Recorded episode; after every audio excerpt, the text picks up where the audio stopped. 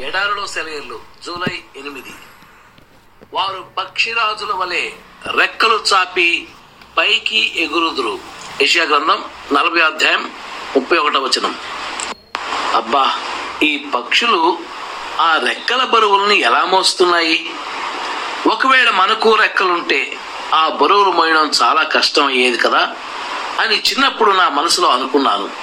అయితే నేను పెద్దయ్యాక అదేం పెద్ద సమస్య అనిపించలేదు.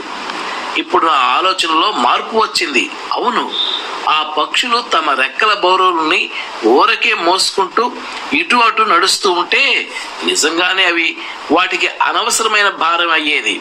అయితే వాటిని ఉపయోగించుకొని అవి ఎగరడం ప్రారంభించినప్పుడు ఆ రెక్కలే వాటి శరీరాల బరువుల్ని మోస్తున్నాయి కదా.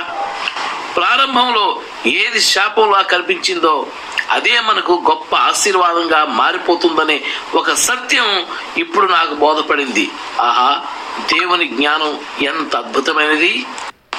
మనము రెక్కలు లేని పక్షులమే. మనకున్న బరువు బాధ్యతలే మనం పరలోకం వైపుకు ఎగిరిపోవడానికి దేవుడు మనకిచ్చిన రెక్కలు. మనం ఆ బరువుల్ని చూసి భయపడి వాటిని భుజాన వేసుకోవడానికి నిరాకరిస్తాం. కానీ వాటిని ఎత్తుకొని మన హృదయానికి కట్టుకుంటే అవే మన దేవుని చెత్తకు ఎగిరిపోయే రెక్కలవుతాయి.